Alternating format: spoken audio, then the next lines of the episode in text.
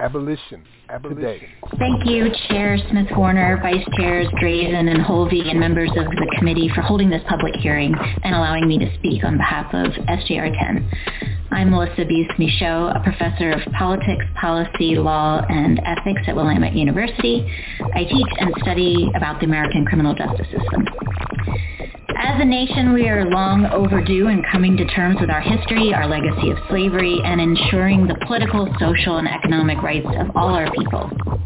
The state of Oregon also needs to come to terms with its history of racial exclusion and racial inequality. Although the territory of Oregon banned slavery, it also expelled black Oregonians. Those who stayed in Oregon were subject to flogging. The flogging punishment was eventually changed to forced labor. When Oregon entered the Union in 1859 on the eve of the Civil War, it forbade black people from moving and settling within the state's borders. Further, it allowed slavery for those convicted of a crime. While the black exclusion law was repealed in 1926, the slavery exception still stands. And there are two important points here. One, the slavery exception meant that our prisons could become a substitute form of racial control. Throughout the 20th century, racial control was achieved through extra-legal means, especially the rise of the Ku Klux Klan in Oregon in the 1920s and 30s. So it's not an accident that mass incarceration begins after the civil rights movement threatened to make real the long-promised citizenship and economic rights for African Americans. Today, African Americans and other men of color are disproportionately policed, prosecuted, and convicted of long sentences. The social science literature on this is clear. So ending the slavery exception is a matter of racial justice. My second point is that as a people, we no longer believe that slavery is an acceptable punishment for a crime. The practice of slavery was and is dehumanizing, immoral, and should be illegal under any and all circumstances. Symbols and language are meaningful for creating a sense of belonging or creating exclusion. People who are convicted of a crime do not deserve to be treated or thought of as less than a person, as, as Jordan so eloquently stated. Dehumanization, in fact, contributes to social alienation and shame that results in more violence, not less. My work with incarcerated people has taught me that inclusion and connection is essential to accountability and healing. And it's time for the state of Oregon to unequivocally renounce slavery and dehumanization. We interrupt this program to bring you a special report. Mastered economics cause you took yourself from squalor Play Mastered academics cause your grades say you a scholar Play Mastered Instagram cause you can instigate a follow Yeah Look at all these slave masters posing on your dollar Get it? Yeah. Look at all these slave masters posing on your dollar Get it? Look at all these slave masters posing on your dollar Get it? Look at all these slave masters posing on your dollar Get it? Look at all these slave masters Hey business time, I'm on mine, I be minding mine. Every time on my grind, I'm just trying to shine. Make a dollar, government, they want a dozen dime. The petty kind might kill you cause they see you shine. I done had to have a talk with myself many times. Am I a hypocrite cause I know I did any crime. I get broke too many times, I might slang some time. You believe corporations running marijuana, and your country, yeah ran by a casino owner. Pedophile sponsor all these fucking racist bastards. And I told you once before that you should kill your master. Now that's the line that's probably gonna get my ass up.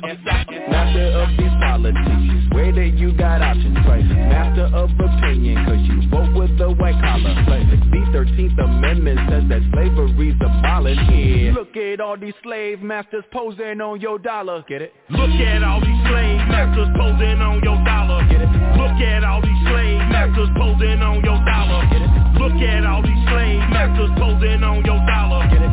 Look at Confucius say, man, you better thug out. Get the bag and the bug out. Uh, try to run home, you might run your luck out. Just when your base is loaded, they'll roll a grenade in the dugout. Earth folk, not a mellow bunch. We got a thumbs in the air like hella bust. Uh, look at who we done blessed with our trust. I don't think we'll be left with too much. Hand on my heart, on my mind, on my drugs. Got a buttercup punch for your atlas shrug. It's love or not love, it's just that dumb. Lord, sweet Buddha, please make me numb. Rain bounce off walls like a city in Roomba. Just found out it's created stupid. Lit by the super moon or too lucid. Plus got spoons in the blood, I'm tuning. BB the city. The X on the map with a pain keep in it. Just us stuck here sitting. With murderous choco cops still earning a living. Funny how some say money don't matter. That's rich now in it. Get it? Comedy. Try to sell packets, supposed to get food, get killed. It's not an anomaly. Hey, it's just money. Mastered economics, cause you took yourself from swallow. Play. Mastered academics, cause your grades say you a scholar. Play. Mastered Instagram, cause you can instigate a follow. Yeah. Look at all these slave masters. Yeah, yeah. Let it sink in. 2020, on the map. Cut in my hourglass. Don't watch it spill to the bottom half. You see the piece, now run it fast. On the tarmac, get a starter jack. C4 when I run it back. Like a track star on a record lap. Nah, like when it's steel cats. Clean look, poor pugilist. A shooter's against the crew in this? Coming up through the fence. Offshore at a Port-au-Prince. Overjoyed left the fingerprints on the hearts of the gate in the world of record. How can we be the beast when the beast gonna reach for the worst? Tear all the flesh of the earth. Stay set for a deafening reckoning. Quick like the pace of a verse. So I'm questioning this quest for things and the recipe for early death threatening. But the best of me is weaponry for you is just money. Abolition. Abolition. Abolition. Abolition. Abolition. You just heard testimony of Oregon SJR 10 by Professor Melissa Beast Michaux of Willamette University, followed by Run the Jewels by Just, featuring Killer Mike, Pharrell Williams, and Zack De La Rocha. Peace and welcome to Abolition Today, a weekly syndicated online radio program with a specific focus on modern slavery as it is practiced through the 13th Amendment of the U.S. Constitution and by for-profit prisons worldwide. We air live every Sunday at 7 p.m., 6 Central and 4 Pacific. Live streams and archived podcasts are available at abolitiontoday.org. Abolition Today is also available on all major podcast platforms and is simulcast on the Black Talk Radio Network. My name is Yusuf Hassan. I'm joined as always by my co-host, my partner, my pal, my mentor, my main buddy, Max Parthas. Peace, Max. All I'm saying is look at all these slave catchers posing on our dollars. Man, I'm here at the uh, Paul Cuffe Abolitionist Center as always. What's happening, fam? Hey, man, that track had me hyped right there. And I just want to remind our listeners that Abolition Today is PG-13. We're an educational program, but our guests, any of the artists we play, any of the tracks we play, they're what they say. We don't censor anyone. So we just wanted to put that out there. So last week we connected the corporate dots between African for-profit prisons and the U.S. model which they have adapted. We also highlighted the unspeakable human rights atrocities being committed by the state in those colonial-style hellholes. We'll give you an update on the Queen Mother's health. As you all recall, we uh, were scheduled to have uh, the Queen Mother of Benin on last week's broadcast, but she was ill and wasn't able to attend. So I'm sure when we get to the portion where Max tells us about this week, he'll probably have an update for us. This week we celebrate a victory for the abolitionist movement. In 2022, Oregon joins Tennessee as the first two states to put in an ending to legal slavery on the ballot since our 2020 wins in Nebraska and Utah. We'll be joined by the Director of Legislative Strategy for OASIS. That's Oregonians Against Slavery and Involuntary uh, Servitude, and lead organizer in the Oregon abolitionist efforts, Jordan Schott. She's an abolitionist superhero or shiro, whichever you prefer to say. Other states are making their way through committees to do the same, including Vermont, California, and Ohio. We'll also uh, have federal legislation on the table with the 2020 Abolition Amendment. Since 2016, the abolitionists have been kicking asses and taking names. Even our losses turned into wins. We'll cover all that and much more, including powerful mu- music mixes, incredible speeches, and we'll bridge the gap by bridging the ancestors' word back to life for a new uh, generation. So before we start, Max, tell us about your week. Oh man, uh, that was a heck of an intro. We got a lot going on today, for sure, for sure. Yeah, man. and, I'm uh, definitely looking forward to talking with Jordan. Uh, I've gotten to know her a little bit over the past few months as she's uh, diligently diligently worked to get this job done, and uh, her and her friends have got done. Man, I'm so proud of them. It's amazing. And like you said, that opening track that was powerful. Uh, the speech that came from uh, Melissa B. Michaux uh, Michelle. Uh, that was Mm-hmm. extremely powerful. Uh, it, it's one of the reasons I think that it passed through Oregon, Oregon uh, is because of the testimonies that came out. If you remember, well, you I know you do remember, but uh, there was an 11 year old girl even, uh, young Right. Jordan, who spoke, and we played Jordan as well. right, and we played her. Uh, but you know, I've been finding out so much about Oregon this past week, and then I, I realized back in 2016, I even did the Oregon is Ferguson report, where I broke down their prisons and jails and all of that. So I've been kind of looking at Oregon for a while, but there's some things I didn't know. Like I didn't know there was a white utopia. That's new news to me that they plan to make it a white utopia. Um, but yeah, you asked me what my week is. Let me let me give you the, what news I can. Uh, We just found out recently that on August 28th, the ASNN, we knew this part already, is celebrating its first birthday. In a year, we have managed to move mountains, uh, as everybody knows that Right. listens to this program. You know, uh, we've got three states that have abolished uh, slavery already under our belt. We got a federal resolution or a new amendment on the table that would end slavery, and we've got about half a dozen or more states legislation that's going to committees to get it done. That is unprecedented. So it'll be our first official anniversary on August 28th. It's also the anniversary of the March on Washington and the Martin Luther King Jr. speech, I Have a Dream. So I was asked to come and speak at one of the events that they're having through our fiscal sponsor, March On. Uh, they're having one in D.C. with the King family, another in California, another in Atlanta, and I think there's one in New York as well. Uh, and uh, everybody expected me to go to D.C. You know what I mean? Like, what poet wouldn't want to go to D.C. on the anniversary of the "I Have a Dream" speech and try to make an impact? You know. But I was like, nah, I want to be with my brothers and sisters and nieces and nephews and sons and granddaughters and grandsons. They're all in California, and friends are out there. So I'm, I'll be in California on August 28th, and you'll be there with me, from what I understand. You told me earlier today. Is that correct? Absolutely, that is correct.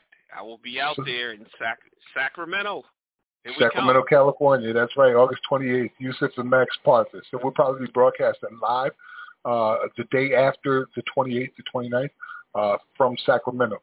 And we're also doing a couple of special events on that day. In addition to uh, me speaking, we have ASNN leadership members going to each of those states to represent during the marches. Uh, that's going to be powerful in itself. And then later that evening, I think it's 4 or 5 p.m. Eastern, we're going to do a special digital broadcast. And we've got some really powerful guests coming in to speak, as well as an artist. Uh, but you'll also hear from us then on our anniversary. We'll tell you about who we are, uh, where we all came from, where what we're doing now, and where we're going. I expect it to be incredibly uh, powerful, powerful evening. So that's been my, my week. And do you have an update on the Queen? Uh, uh, Yes. Communication with uh, Sean Darling. Yes, uh, Sean contacted me. I, I reached out to her that evening, of course, and you know that's when we found out that she was sick. Um, and then uh, maybe two or three days later, uh, she said she was she had sleep, sleeping like 17 hour days. She said, but she was starting to feel better. And then yesterday, I got the news that she feels about 95% better. So it's been about a week, and she's starting to recover now. So it's not COVID if that's the case, which is what we were afraid of. You know what I mean? She comes from Brazil and then get to America and get the cooties. We, we didn't want that to happen.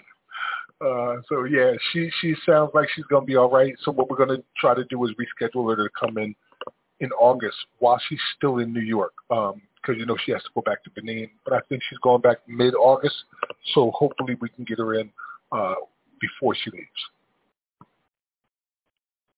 That's great, Max. So uh, right. I'm ready to get into it with our guest. I'm super excited right. to have her here. You want to bring her in? Yeah, sure. Uh, let me start out by reading to you the bio. Uh, Jordan, she, her, is a co-founder and the director of the Legislative Strategy for OASIS. She is primarily responsible for communications with legislators and conducting legislative research. Jordan first got involved in constitutional change when she interned at the Oregon State Capitol and stumbled upon the slavery exception clause in the Oregon State Constitution. Over the next year, Jordan advocated for a proposed amendment which would remove the language of slavery from the Constitution. Despite the uncooperative legislative process, Jordan's pursuit for constitutional change was reinvigorated after taking a class which brought students into Oregon State Penitentiary to learn about restorative justice alongside incarcerated men. Jordan is a graduate of Willamette University. She holds a dual BA in English and politics, policy, law, and ethics. Ladies and gentlemen, Jordan Schott, welcome to Abolition Today. Thank you so much for having me. I'm excited to be on today. Uh, it well, may only be well, canned applause, but it's sincere canned applause. They're applauding you all around the world right now. I, uh, as, I, as I said, I'm so proud of what you have managed to accomplish, and I know you didn't do it alone. So at any point, if you want to give your shout out to your team, let them know that we love them uh, and we appreciate them uh, that's fine with me because they, that you and they are literally heroes. Like you're doing something that hasn't ever been done. We all thought slavery was over. We thought Oregon ended slavery, right? And what did you just do? Ended constitutional slavery, or you're about to end constitutional slavery in Oregon. It's at the stage, at least, where the voters will decide. And I'm pretty sure Oregonians are going to be like, slavery? Oh, hell to the no. That is that is exactly our hope. It was um I mean as as you read in my bio, you know, I stumbled upon this language and was absolutely shocked. I had absolutely no idea that this was an issue we were still dealing with. It's certainly not a topic we talk about, you know, in, in normal day to day conversation. Um and so when I, you know, figured this out, I was like, all right, well, something has to be done and I guess that uh if I don't do it, no one's going to. So um, I was lucky enough to not be the only person that uh, cared deeply about this and, and was able to connect with a number of uh, wonderful individuals who were um, also uh, current students at the time and then uh, a little bit later alum from Willamette University.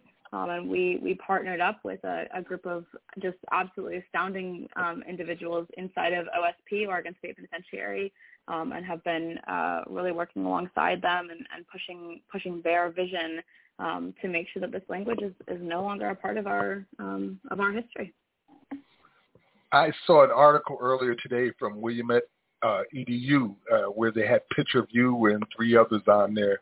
I was like, look at that. That's how. That's that's the future right there. You you are the future. You and others like you all across America, who are literally uh, making this change in constitutions uh, to start a cascade effect. Because we know this is going to affect other things. It's going to take a little time, but it will affect other things. It's already being challenged.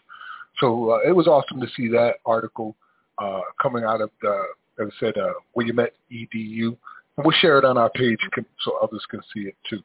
Uh, you said you stumbled upon the 13th Amendment or that language in Oregon, at least, uh, respectively. What does that mean, stumbled on it? Was it like um, Sister Assata Shakur when she was in prison and the guard told her, you know, slavery's still legal in the prisons? How did it happen for you? You know, it, it wasn't too too far from that. Um, you know, I think we we all grow up, I think, to some degree, um, you know, in in grade school, talking about the you know talking about slavery and of, about the Thirteenth Amendment as if it was in the past. You know, we talk about it in the past tense.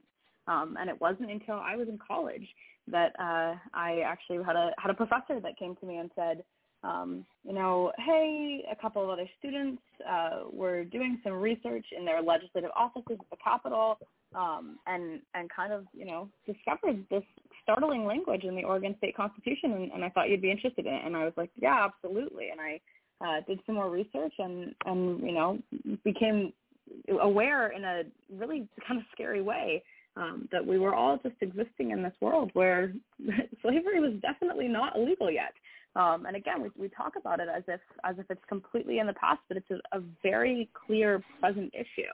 Um, and so after kind of discovering this, myself and, and two other students at the time um, brought forth some legislation. And unfortunately, we were very late in the session um, and, and underprepared uh, for exactly what this movement would be. We kind of thought, oh, well, this is a clear issue and, and everyone will care about it and then they'll get rid of it and it'll, it'll all be good. And it certainly was not that simple. Um, but we were we were able to, to you know give it a give it a good first try. And when we uh, failed spectacularly, we were able to take a step back and say, okay, it wasn't that easy. How do we do this? You know, how do we do this for real? And we spent a year and a half you know, organizing and preparing and making a lot of connections um, and and figuring out exactly what we needed to do to to be successful. And uh, you know, here we are.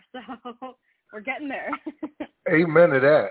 I remember we were in a meeting with ASNN and Tara Stutzman from Senator Merkley's office one day, and they were preparing for the federal amendment. The first time it was introduced, I believe it was December 9th in 2020. And I mentioned that, you know, Oregon has an exception clause to him too. I said, you know, it would look kind of strange if you're attempting to end slavery on a federal level and yet slavery is still legal in your own state. And in like I don't know a day or two days later, uh, I, I, he had me in contact with you, or they had me in contact with you, and I was like, "Wow, that was quick." yeah, that did it. Yeah, no, we, yeah. we've had an incredible. Uh, we got uh, got to working with um, a member of Senator Merkley's team who was just a phenomenal help and has been standing with us, you know, at, through every step of this process. Um, Tara is her name, and she's she's absolutely wonderful. Um, and uh, yeah, they they reached out, and um, you know, I think I reached out early, early on in the process, and was one of those you know many emails I sent that never got back to me. um, and uh, and and finally I heard back, and uh, and she was like, "Yep, how can we help?" And they were, I mean, just an absolutely, you know, we we talk about this as if you know, as if Oasis did this alone, and that's just absolutely not true. You know, the, our our team, you know, put a lot into this effort, but we could not have done it without so so so many people um, and other organizations who really stood behind us, and and definitely Merkley's team was one of those. Yes, I find across the states people are willing to help. They're not always willing to take the the helm, but they are certainly willing to help along the way. And if you're willing to take the helm and, and lead the way, they'll push forward for you. Uh, so it's and that is awesome. Um, like I said, I've been studying some of Oregon, and some of the things I found out kind of messed up my head. Like this white utopia, that it was founded to be a white utopia, and there was a point in the 1800s where if you were black and in Oregon, if you didn't leave within, I think what was it, 60 days, you would get 30, no, six months, you would get 39 public lashes. And every time another six months came and went, another 39 public lashes. I was like, wow, what the hell, man? Um, and then Yeah. I also realized that back in the 1800s is when they started with the for-profit private prisons uh, experiment back then as well. So I suspect a lot of the people who didn't leave ended up in prisons working for free. Um, any commentary on Yeah. that? Yeah, absolutely. It's it was another piece of this puzzle that uh that as we were doing a lot of research and you know figuring out exactly what this would mean, you know, it came to our attention that uh uh yeah, Oregon had the exclusion law of 1844 that I think that uh, the recording earlier of, uh, of Professor Michaux, um, who is another one of the people that um, we absolutely could not have done this without, um, but she mentioned, um, and it was yeah, black people who tried to settle in Oregon were um, first forced to do public labor, um, and after that um, were uh, expelled from the state and um, punished by um, both manual labor and physical beatings um, if they did not leave. And so, you know, you look around, you know, as as a person of color living in Oregon, you look around Oregon and you wonder why it's so white, and it's not. it, it's not accidental. It is um, absolutely orchestrated. It is extremely purposeful. Um, why this is such a white state, um, and it, it's got a, a long and dark history. Um, and it's again one of those things we just don't talk a lot about. You know, I grew up in. It's funny you mentioned Sacramento. I grew up in Sacramento, um, which is a a much more diverse place than uh, than Oregon. Um, and and coming here for college, I I was shocked. I was you know and consistently um, uh, shocked that it was such a white place. And it wasn't until you know I had started doing a lot of this research and, and learned about kind of the history of, of settling in Oregon that I was like, oh, okay, it makes perfect sense. This is exactly how uh, how Oregon's founders wanted wanted Oregon to be. This is uh, explicitly purposeful. So it's a it's another you know big piece of this puzzle that makes this work so important is that we have to face our history. You know, we have to acknowledge that you know there's a reason that we're standing in the place we are, and and there's you know a clear path to to try to mend those harms. Well, I know that you're proud of your state and the progressiveness that it has in the past couple of years expressed. Uh, not only have you got ending slavery on the ballot in the state, your senator is the one that uh, originally pushed forward the federal amendment o- over there. You've managed to end Jim Crow laws uh, in your state with the 10 and 2 juries as well. Mm-hmm. Uh, and you decriminalize just about every drug there is, you know? So, yeah, I know you must be feeling pretty kind of, kind of good about Oregon with that, right? There's there's definitely a lot of pride that I have for this state. Um, you know, I've I've been here for over four years now, and um, definitely it's it's becoming a place I call home, and um, and the progress that we're making is is really beautiful. Um, and it's also hard fought for. You know, it's it's not progress that has come easily. You know, all of all of the the steps forward that you've mentioned, you know, have taken a lot of time and effort from various uh, groups, organizations, individuals. Um, certainly, a lot of blood, sweat, and tears uh, to to make that change happen. And I think that it's you know one of the beautiful things about Oregon, and I think also you know again one of those things we have to kind of kind of face is is that yes, a very progressive state, um, and especially in the last few years, there's been a lot of um, incredible movements that that have uh, pushed pushed Oregon even further to the left. Um, and it's been a push, you know. It has it has been a uh, a big big push uh, that we have all, I think, um, had to kind of bear down on and, and keep working at to make sure that, that that change actually happens. You said pushing Oregon to the left. Is, is do you think that freedom is a left uh, ideology?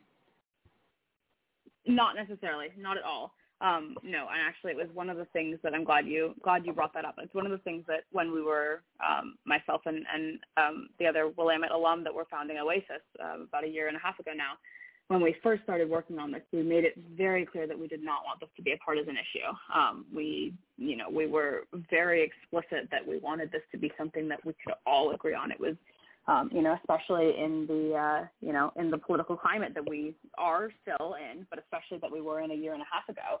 Um, you know, there was nothing that, that either party could agree on with each other. And we kind of all sat down and we were like, if nothing else, don't you think we can all just agree on this?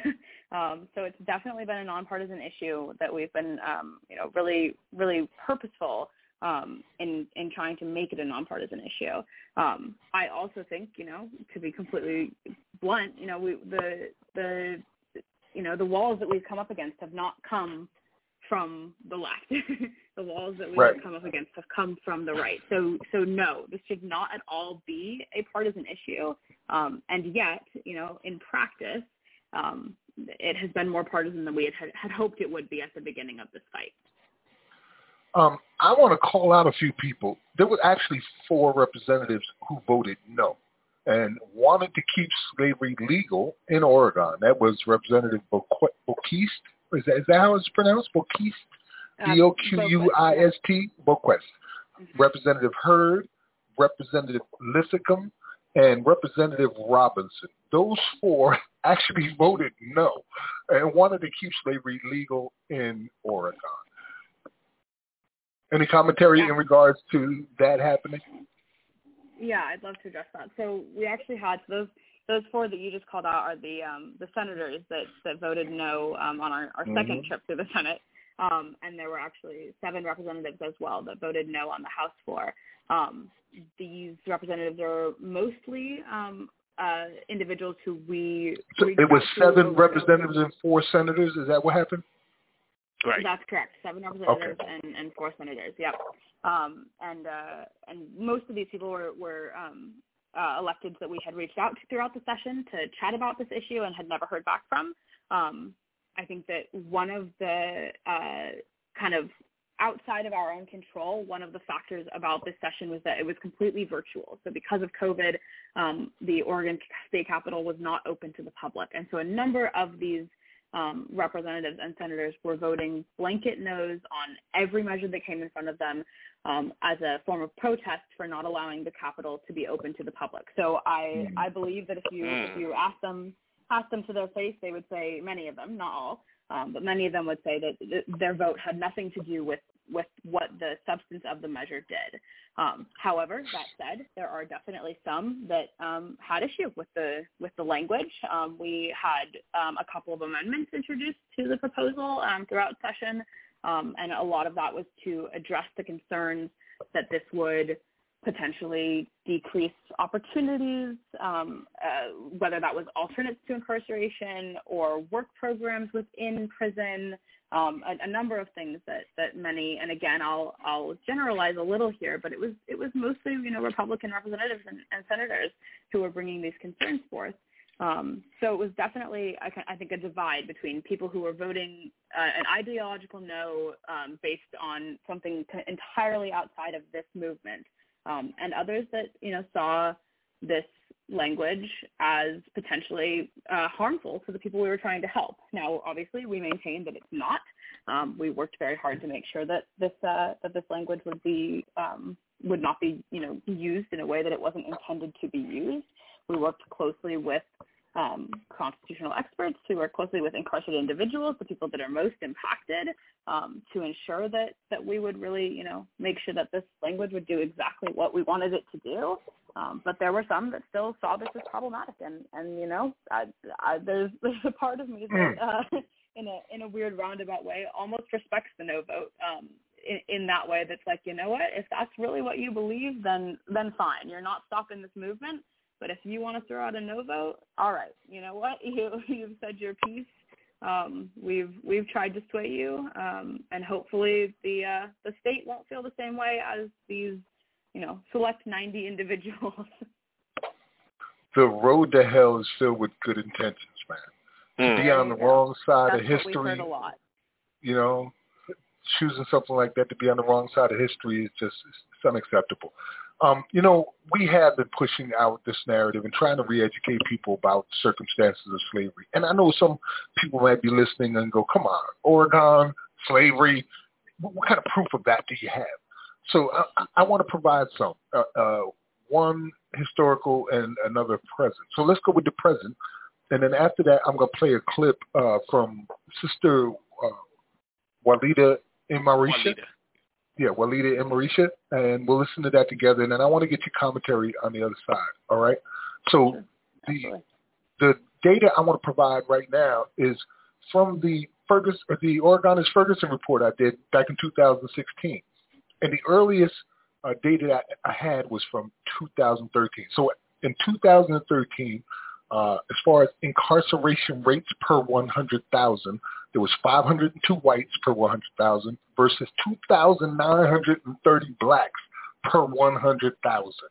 They were being incarcerated at six to one, and yet they only made up 2% of the statewide population.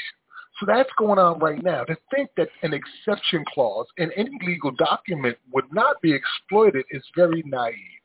We're going to go ahead and listen to Walida Imarisha, Black Exclusion Laws and Oregon's Racist History. And that's going to be followed by Gaslighting, Evil Apple Bum Part 2 from Proposition Campbell. You're listening to Abolition Today with our guests Jordan Schott, Max Parthas, and Yusuf Hassan. We'll be right back after this.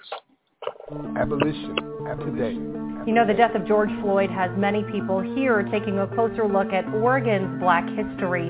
A Portland woman has dedicated much of her life to studying and teaching about that very topic. Her name is Walida Imarisha, and she's an educator and historian. So today we want to highlight her work as part of our series of community conversations.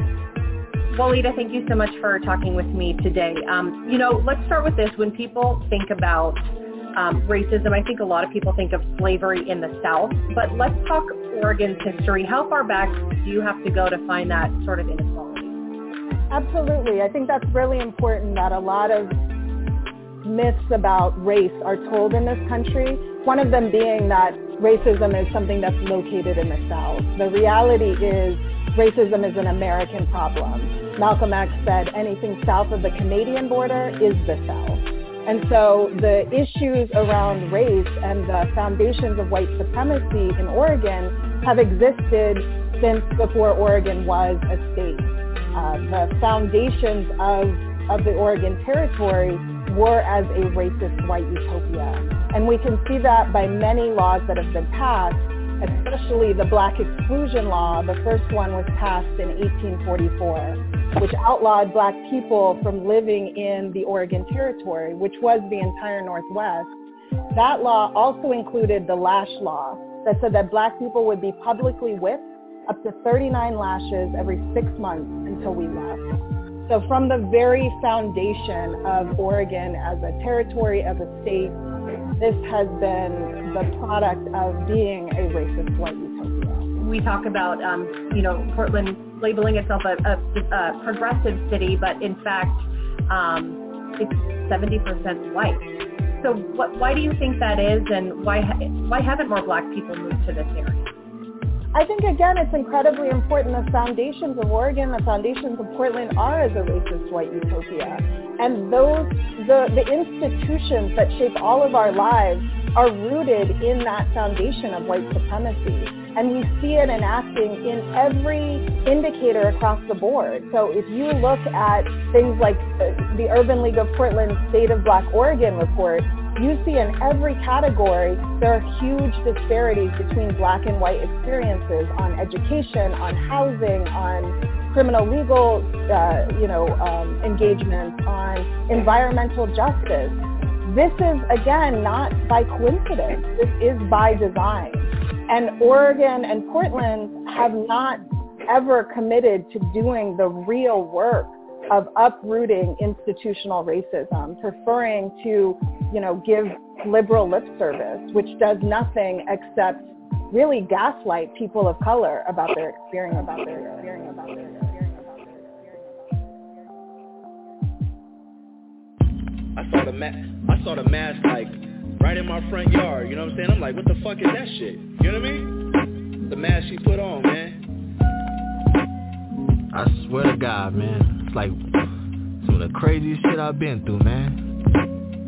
This bitch is fucking crazy. but I let me tell the story. Here we go.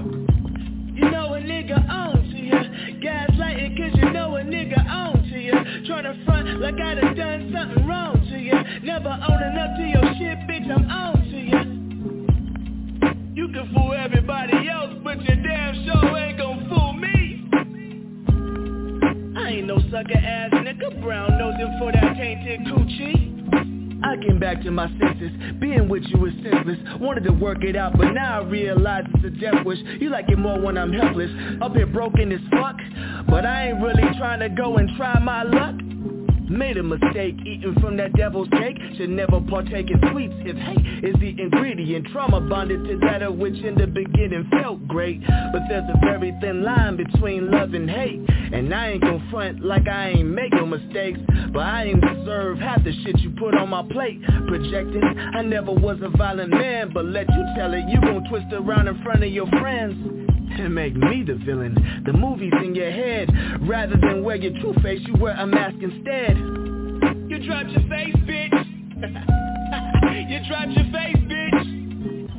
You know a nigga on to you Gaslighting cause you know a nigga on to you Tryna front like I done done something wrong to you Never owning up to your shit, bitch, I'm on to you You can fool everybody else But your damn show ain't gon' fool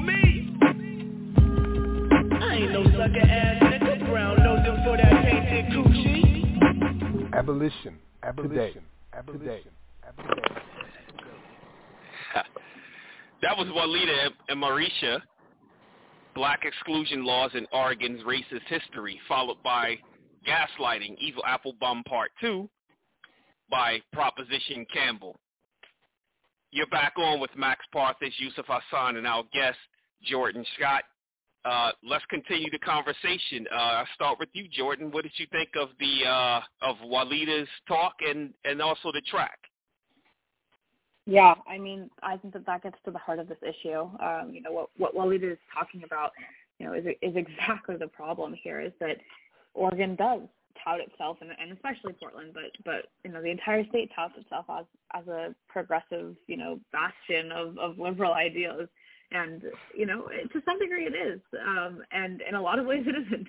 Um and it's it's a it's a juxtaposition that we kind of fight with um you know standing up and saying one thing and then you know you look at portland and exactly it's seventy percent white you know like that is that's not a, a you know a, a huge a huge tick in the liberal column right there. Right. Um, we we've done a Mhm. lot to put you know put some band-aids on some surface level issues we have um, but there hasn't been you know the the real work of of digging deep and you know and really you know unburying the the the trauma that has you know taken place for Black communities in Oregon for centuries hasn't happened. And I think you know I think that again you know we we just heard it that that that you know came to light especially after um, you know the BLM movement really blew up over this past summer. Um, you know we saw a, a lot of um, what were called riots. um, let's be clear, a lot of protests happening in Portland. Mm-hmm. Um, it became, uh, you know, a, a big national spotlight. Honestly, was was put on Portland because of those protests, and yet, uh, you know, the change hasn't actually occurred. You know, we've we've seen a lot of those first steps being taken, and let me be clear, those first steps are so so important. You know, they have to be taken, um, and and they're beautiful to see that we're finally starting to have these conversations and, and actually talk about these root causes. But the change has to follow those first conversations. You know, the, the change has to follow the protests. And frankly, it's been few and far between where we've actually seen the follow through. So I think that you know the you know Walida, what exactly what Walida is saying is is completely true um, and gets to the heart of this issue.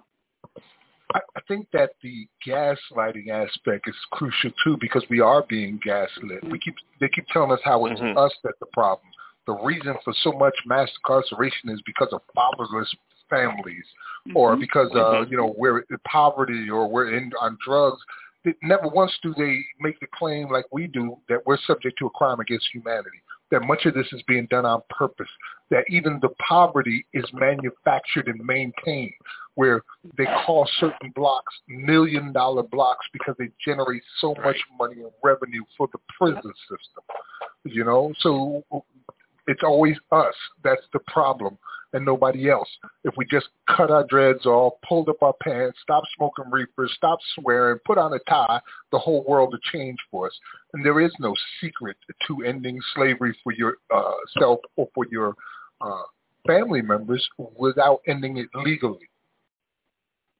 And and I mean that's exactly it, Max. And I think that you you know kind of got to this a little bit before you played that track, which is looking at the racial breakdown of the state of Oregon versus the racial breakdown of the prison population in Oregon, I think mm-hmm. shows you exactly that. You know, this is not, and I mean, this is an issue across the country, but I think that it's, you know, exacerbated because of the, you know, history of black exclusion in Oregon. Um, you know, this is, this is not, it's not accidental. I know, as I was saying, it's, this is very purposeful. There is a reason that you know after spending three and a half years in Oregon, I walked into uh, you know into this prison and it was the blackest room I had been in in, in all my time in Oregon. You know, like it's it is very very purposeful that we have you know I mean you know going again going back to the black exclusion laws, but even jumping forward to you know redlining. You know, there was a horrible redlining in, in Oregon, um, and again across the country, but um, but again exacerbated because of this history um, and led to very manufactured poverty. Um, you know, neighborhoods that are still relatively segregated. Um, uh, you know, no one would ever say it like that, but it's you know, in in practice, that's what it is. You know, it's it is black communities that are you know very very small black communities um, that have you know that are still in the places that they were when they were sharecropping. You know, and that if that's not if that doesn't say it all, I don't know what does. Yeah, it's, it's just ridiculous. Uh, Oregon, at the time that I did that chart, it was about 40,000 people in the state who were considered African American. Of 4 million is like 40,000 or maybe 80,000 actually. So it's 2%. That'll be 80,000, right? So it's 80,000 people, and they're being incarcerated at 6 to 1. For every 502 whites that are being incarcerated, there are 2,930 blacks. That is crazy. That's like people under siege when you think of it like that and it's you know something that's being hidden. So I'm hoping that we see some change now coming uh, from that. Now that these numbers and, and this circumstance has been exposed by people like you and those who have been working with. Oh, you and me both. I'm I'm hoping that this movement is you know is really only only just beginning. We are um, you know have put a lot into it these past few years, but we are you know it's we're just hitting the tip of the iceberg. You know there is so much below the surface that we need to dig into, and, and we're we're getting there. it's a slow process, we, but we're getting there.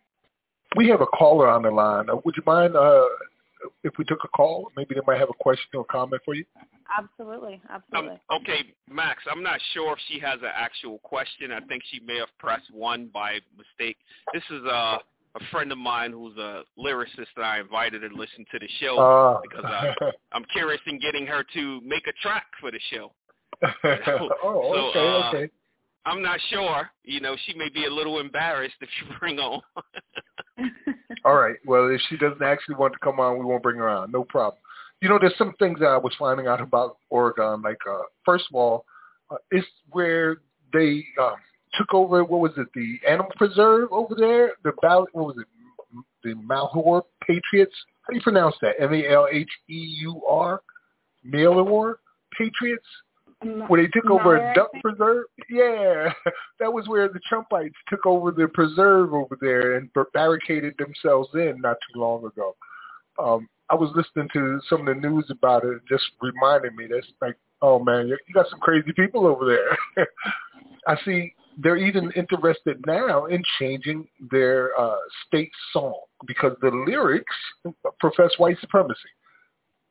Mhm. Mhm and again, I mean, this is we're seeing this in in literally every facet of day to day life. You know, there's there's nothing that white supremacy doesn't touch. There's nothing that the history um, of our state and of our country, you know, it, it's tied, you know, inexplicably between between you know all of the the history of white supremacy. And I think that you know, there's I, I was talking to uh, friends about this recently, and um, and I said something along along the lines of you know, if if you tried to cut out, you know, everything that white supremacy has touched, you'd be standing in the middle of the ocean.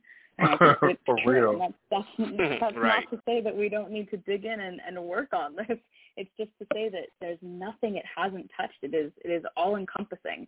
And so this this work is exhausting for that reason, you know, and also obviously invigorating. Um, but it you know, it's every every single aspect of our state's history, of our state's present, and of our state's future.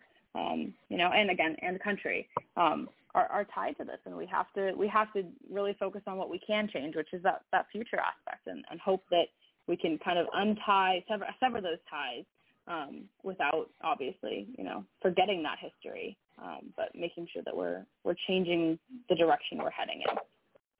You know, I've been working in state operations for about a year now, and I know that there are some trying times. So, would you like to give any advice to the organizers who are listening now in their own states working on this uh, as well? Since you've gotten to the point where now it's on the ballot, and they're still working towards that, because you know they're dealing with things like gag rules, where they're not even scheduling the uh, bills, or they won't allow anybody to speak on it. So, what advice would you give them? Yeah, it's a wonderful and really difficult question. Um, you know, this work is is truly is really hard. This work is hard. I mean, that's that's just that's the truth of the matter. You know, no sugarcoating it. Um, it's you know emotionally draining. Um, it's long and arduous. Um, and I think, frankly, I think we had a, a, an incredible group behind us, um, and that's that's my biggest my biggest advice is build your network. Um, you know, build build the community. They're there. There's there are groups throughout you know every state that want to get involved in this, and you know either don't know that there's an issue and so they don't know how to get involved, um, or or don't know exactly what needs to be done. You know, I talked to a number of people early on in this uh, process, from community organizers to elected officials, who you know five minutes into a conversation would would look up at me and go, "What do you mean slavery is still legal? We that's what are you talking about?" And I'm like, "All right, so let's let's let's take a step back. I'll I'll go over it one more time." um, and I think that the biggest issue is that you know this is not a widely talked about issue yet, and I think the, the national legislation is a huge huge step to get this whole country talking about this problem. Um, but the biggest thing is, you know, have have some patience with the people that maybe want to do the right thing and just don't know what that is yet. Um, it's it's really hard work, but there are a lot of good people, a lot of good organizations out there that are waiting to, you know, be able to to help with this. You just have to have to find them. That's good advice. Uh, thank you very much. I know Yusuf had something he wanted to ask. I, I interrupted him earlier. Sorry, Yusuf. Go ahead. The mic is yours, bro. All right. Yours, bro. Sure, it's no problem, brother. Uh, just going back to something that you had mentioned earlier, given the history that most people, early grade school, they learned slavery was abolished, Abraham Lincoln, blah, blah, blah, blah, blah. So going into the ballot for 2022, what is the process, like the education process that you have that is going to help people understand that yes, slavery still exists, and also some of the questions that are probably going to come up, so you probably have to have a strategy for answering that as well, is what happens afterwards? Like, is this just a legislative move? What what happens? We know the answer to that. We just want to see uh, some of the things that you all have planned out there in Oregon. Yeah, no, great question. Wonderful question. Um, I think this work started with education. Um, and as I mentioned, you know, it was a lot of having conversations with people who didn't necessarily realize that this was an issue. Um, and that's going to have to continue. That's going to be a big, big part of our of our push for the um, you know the statewide ballot campaign. Um, is going to be focused on talking to you know you know one on one you know hoping to have conversations that you know just like this that are you know hey there's actually a problem here and, and it's not you know not the end of the world that you don't know that it exists yet but now that you do you know we got to do something about it and so education is going to be a huge aspect of, of our ballot campaign um, you know on top of that i think that it's important to note that while you know, again, while we talk about Oregon as a, you know, a liberal bastion, you know, it's, eh, you know, it's not. Let's be honest. so I think that we're we're going to be coming up against a, a wall that is um, people who really truly don't know that this problem exists, and a second, you know, wall that I think is going to be a, a lot harder to knock down, which is people who don't care. Um, and I think that that's that's really where our involvement with um, you know our incarcerated counterparts really comes into play here is that you know incarcerated populations are really really easy to um, to not pay attention to. It's a they're a really easy group purposefully again very very purposefully they're an easy group to that that as you know as a society that we have set aside locked the door and turned our backs on. Um, and so the people that we're talking about who are constitutionally considered slaves are not the people that are, you know, making a fuss in Portland, you know? So we have to make sure that in addition to that educational campaign, we're lifting their voices. You know, that's that's really what I see as my role in this in this effort in this movement. Um, and I think I can I can speak for all of my um, my colleagues in Oasis who are who are on the outside of the prison walls. Um, you know, we are really trying to lift up those voices of the people who are experiencing this harm firsthand. Um, and I think that those those two things, the education, the educational component, and the you know lifting these voices, go hand in hand for this movement. Thank you for that. And you've actually led to the perfect segue. We uh, actually have regular callers who call in from prison, you know, and we have a particular caller calling in from what they deem the last slavery uh, plantation, Louisiana State Prison at Angola. Uh, mm-hmm. we're going to bring Alonzo on the line. He has his uh, hand up. Alonzo, you on the air with uh, Max Parthas and Jordan Schott. You, uh, how you doing, brother? Yeah. Alonzo, are you there? Yeah, he asked you. Is you there? We may have to give him a question. Give, yeah, he's, yes, you're on the air with. Yeah, what's up, uh, brother Sign and uh, Max or whatnot? And uh, we also have Jordan Schott from a shot from uh, Oregon on the air with us as well. All right, or whatnot. I, just the technology or whatnot. I apologize to the audience. yeah, so uh, yeah, uh, man, we definitely appreciate the work that y'all doing uh, nationally. Uh, uh, Jordan Schott, that's, that's who you have on, on, on there, uh, Matt? Yes. All right, yeah, so we definitely appreciate uh, the sister work that she's actually doing or whatnot. And uh, what, what, what we want to do, we want to build on it. And one of the things that we're actually dealing with in Louisiana, uh, we have a Jim Crow jury system. And all of this was yeah. Oregon had the same uh, thing. Right, right. Oregon had the same thing, and it actually originated in Louisiana. White supremacists organized from Louisiana, and they went to Oregon and implemented this practice. So we're definitely in solidarity with the Oregon movement or whatnot. Like we're moving on different fronts, but we're working together in solidarity.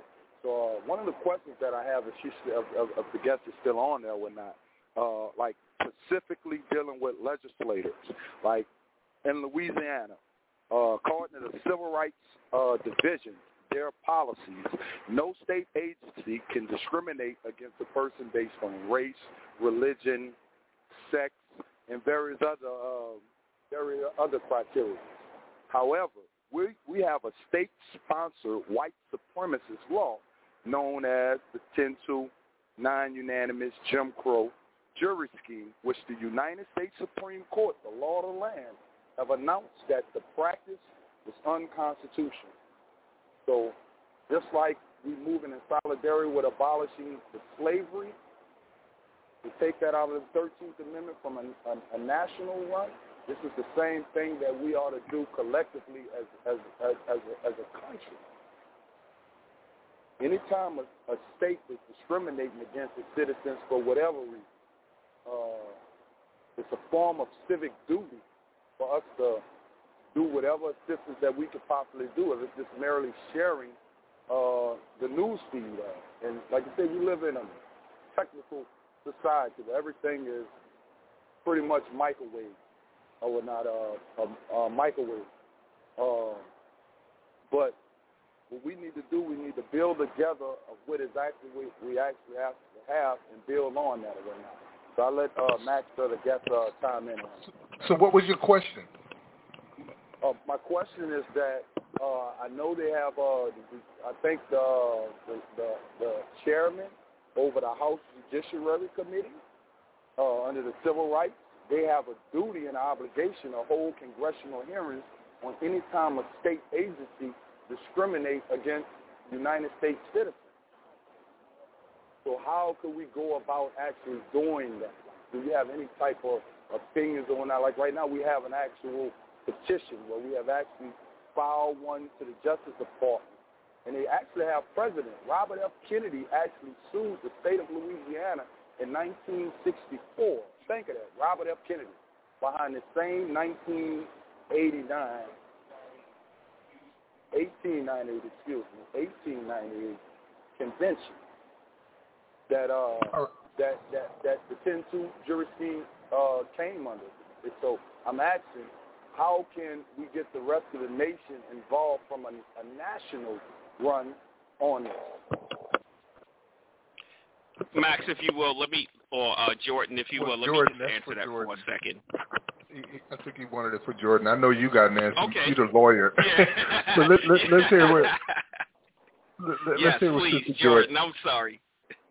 No, that's okay. I will I will definitely defer to the lawyer on that one. But uh, but what I will say is that I think you know we're we're bringing up a another really good point, which is that this is a there are you know this this language in the Constitution and in many state constitutions and in our national Constitution is is the first of many many many dominoes. You know we are we're working on knocking down this uh, you know legal and constitutional justification for the way that we treat black people in our prisons um, and, and, and, and everyone in our presence, but um, explicitly black people in our presence due to the history um, of slavery in this country. But that is just, the, again, the tip of the iceberg, the very beginning. And I think that these non-unanimous juries are a huge, a huge next step.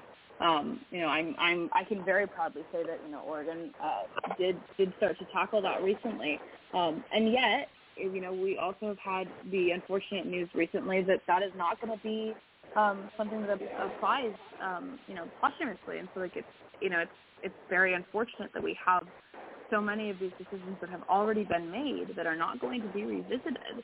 Um, so, I mean, yeah, it, it's it's a problem across across the country, and and also even though Oregon has taken this step, it is still an issue in Oregon.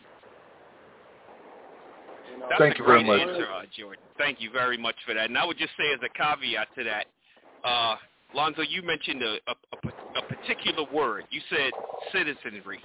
And we all know that based on the exception clause of the 13th Amendment, you all are not even considered citizens right now.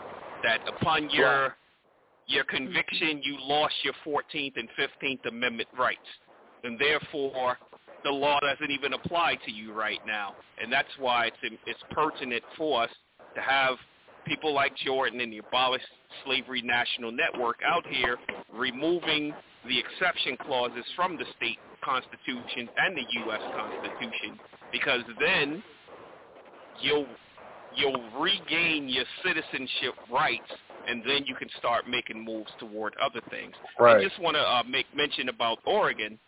Uh, the 10-2 rule was adopted in the 1930s and is permitting non-unanimous uh, verdicts. Uh, is the result of the rise of the KKK and efforts to dilute the influence of racial, ethnic, and religious minorities on Oregon juries. And, you know, the court in its uh, Ramos decision, it even said Louisiana and Oregon have acknowledged that race was a motivating factor in those non-unanimous rules. And there are currently around 300 people in Oregon that could be affected uh, if the law was made retroactive. So thankfully, uh, Oregon Attorney General Ellen Rosenblum has said that she's making efforts to deal with cases, you know, on a case-by-case basis. So hopefully uh, things like that will be happening. And I know, Alonzo, you mentioned down there that there's the New Orleans or Orleans Parish uh, Right. prosecutor Jason- who's doing the same Jason- as well. Yeah, uh, Jason Jason Williams, I say, uh, our, our colleague uh, uh, Jordan. Uh, you can go to uh, any uh, social media feed of Jason Williams. He's our uh, third black uh, district attorney. He's running on a progressive uh, platform. Uh, well, I say I believe uh, Fair Prosecution, which is uh, a Harvard uh, organization uh, where they're literally uh, re- recruiting candidates to run as a DA. Because you got to realize, a lot of states or whatnot, if we put a progressive DA in those positions, a lot of things don't even have to come to law. Uh, the dilemma, the dilemma of it is that that the, the, the dilemma of it is that once they actually leave out, like who we have to take their place. But Jason Williams was actually doing a lot. So anybody in Oregon, you can follow that campaign, and that's something that I applaud. That it needs, really needs to be done all across the state because he's actually creating a civil rights division where all of his ten tools actually fall under that division. Uh, uh, so I definitely uh, amen to that. All right. Uh, here's what I got to do is because we're reaching the top of our hour, I, I want to uh, take a moment to first make an invitation to our guest, Jordan Schott. Uh, I know I asked you uh, to stay an hour, but the invitation for you to stay as long as you want, talk with us throughout the whole program is open to you. Uh, and if you have to do something else, if you're not unable to have that time, I want to give you some time for final comments and things like that. So uh, it's up to you. Would you like to continue to join us, or do you have uh, something that you have to attend? No, I'm happy to stick around. Happy to stick around. Awesome, awesome. That sounds good. All right. So with that being said, let's go ahead and take another quick uh, clip of music break and listen to November 24th, 1865, when Mississippi criminalized unemployment and assembly by free blacks.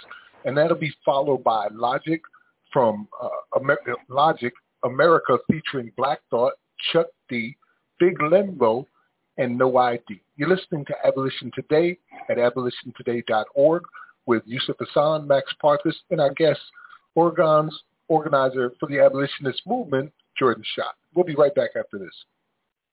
Abolition, abolition. In November and December 1865, shortly after the end of the Civil War, Southern states sought to control their large populations of newly freed black people. Laws were passed authorizing the arrest and jailing of blacks. These laws became known as black codes. They typically applied only to blacks and criminalized acts that were not offenses when committed by whites. On November 24, 1865, Mississippi passed a black code declaring that all freedmen, free Negroes, and mulattoes found without proof of employment or found unlawfully assembling themselves would owe up to $50 in fines and serve up to 10 days in jail. As a result of black codes, the post-Civil War era brought American black citizens more contact with the criminal courts and prison systems than ever before. As the former Confederacy learned to use the criminal justice system as a tool of racial control, countless black men, women, and children were convicted and sentenced under unjust laws that criminalized them for existing as free black citizens.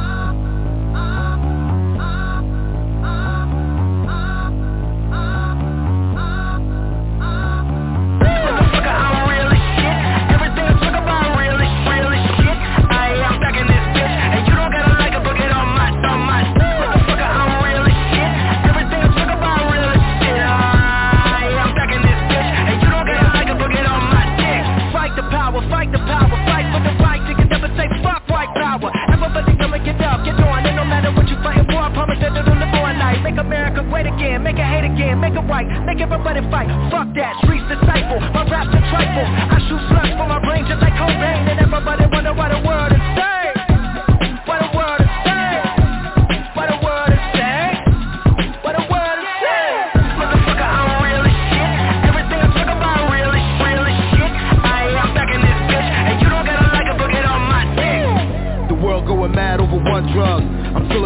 a bag at the gun club. In the shadow of a nation that it once was. All this false information I'ma unplug Young blood, it is not love. Up in Trump thugs gov, the man in a high castle in a hot tub. We locked in upon casket is boxed up like plastic surgery. Classic perjury, the way to complete the fifth to the thirteenth To stop the search me, controversy. Them boys in the Klansman hoods is thirsty But hey motherfucker, I'm real as shit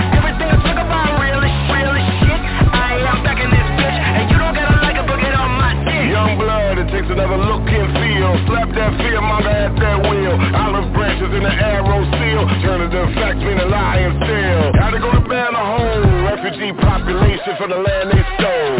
In the name government, rich white men. While the rest be suffering.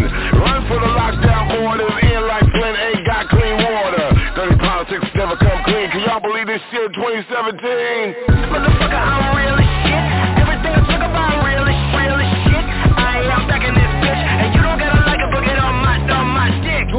Don't care about black people. 2017 and Donald Trump is the sequel So shit, I say what Kanye won't. Wake the fuck up and give the people what they want. Man, it's all love, but the youth is confused. Your music is 2020, but then political views is blurred. I ain't trying to leave your name slurred Cause honestly I idolize you on everything my word But I gotta say what Evie said Cause I ain't fucking with the hat with the colors that's white and red. I know some people with the ass white instead. And say I use my pigment as a manifestation to get ahead. Fuck that, everything I do I do it right. To teach the people that they had the power to fight. And I was semi-automatic bullets in the So everybody everywhere listen to this fact Nobody treated equally, especially the black. If you don't get it the first time, bring it back. Now everybody gotta fight for equal rights Cause the richest people in the whole world equal white to make it happen, no, we gon' need patience. And not violence, giving hospitals more patients now. Don't burn down a mom and pop shop I'm just as angry another person got shot.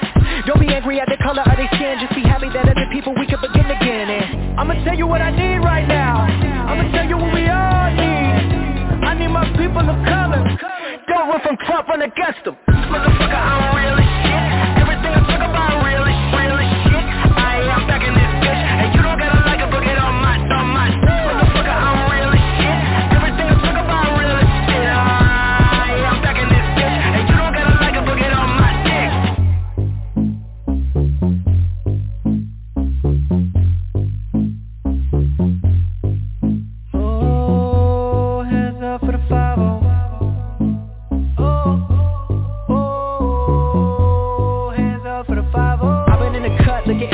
looking in my cup 38 talk, I don't give a fuck, I don't give a damn. I just wanna live, I just wanna eat But I got a door for the hood, door, door for the street. Uh. Dope in the trunk, creeping out the cut Nine by the gut, never get enough I don't give a fuck. Stupid motherfuckers move backwards Master the hustle Something in the duffel for you bastards Grind over chatter G's on my mind like a packer Only thing that matter, bitch, scatter. You in my way, about to spray the A-game Middle of the day, like the shit's okay. Never had a job, never had an education Only know probation. Never had a job, never had an education Yeah. I never had a chance in this world. I never had one. No, I never had a chance in this world. I was labeled a bad one. Now send the blacks back to Africa. Build a wall for the Mexican. Send the whites back to Europe. Get a land to the Native American. Take the skyscraper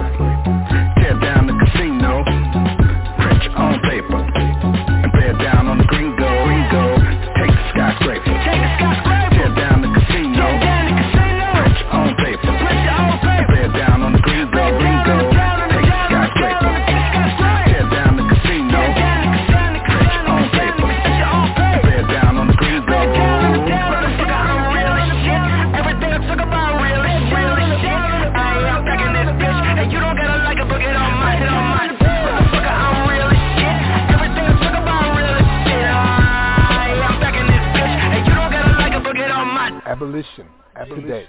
Today. Today.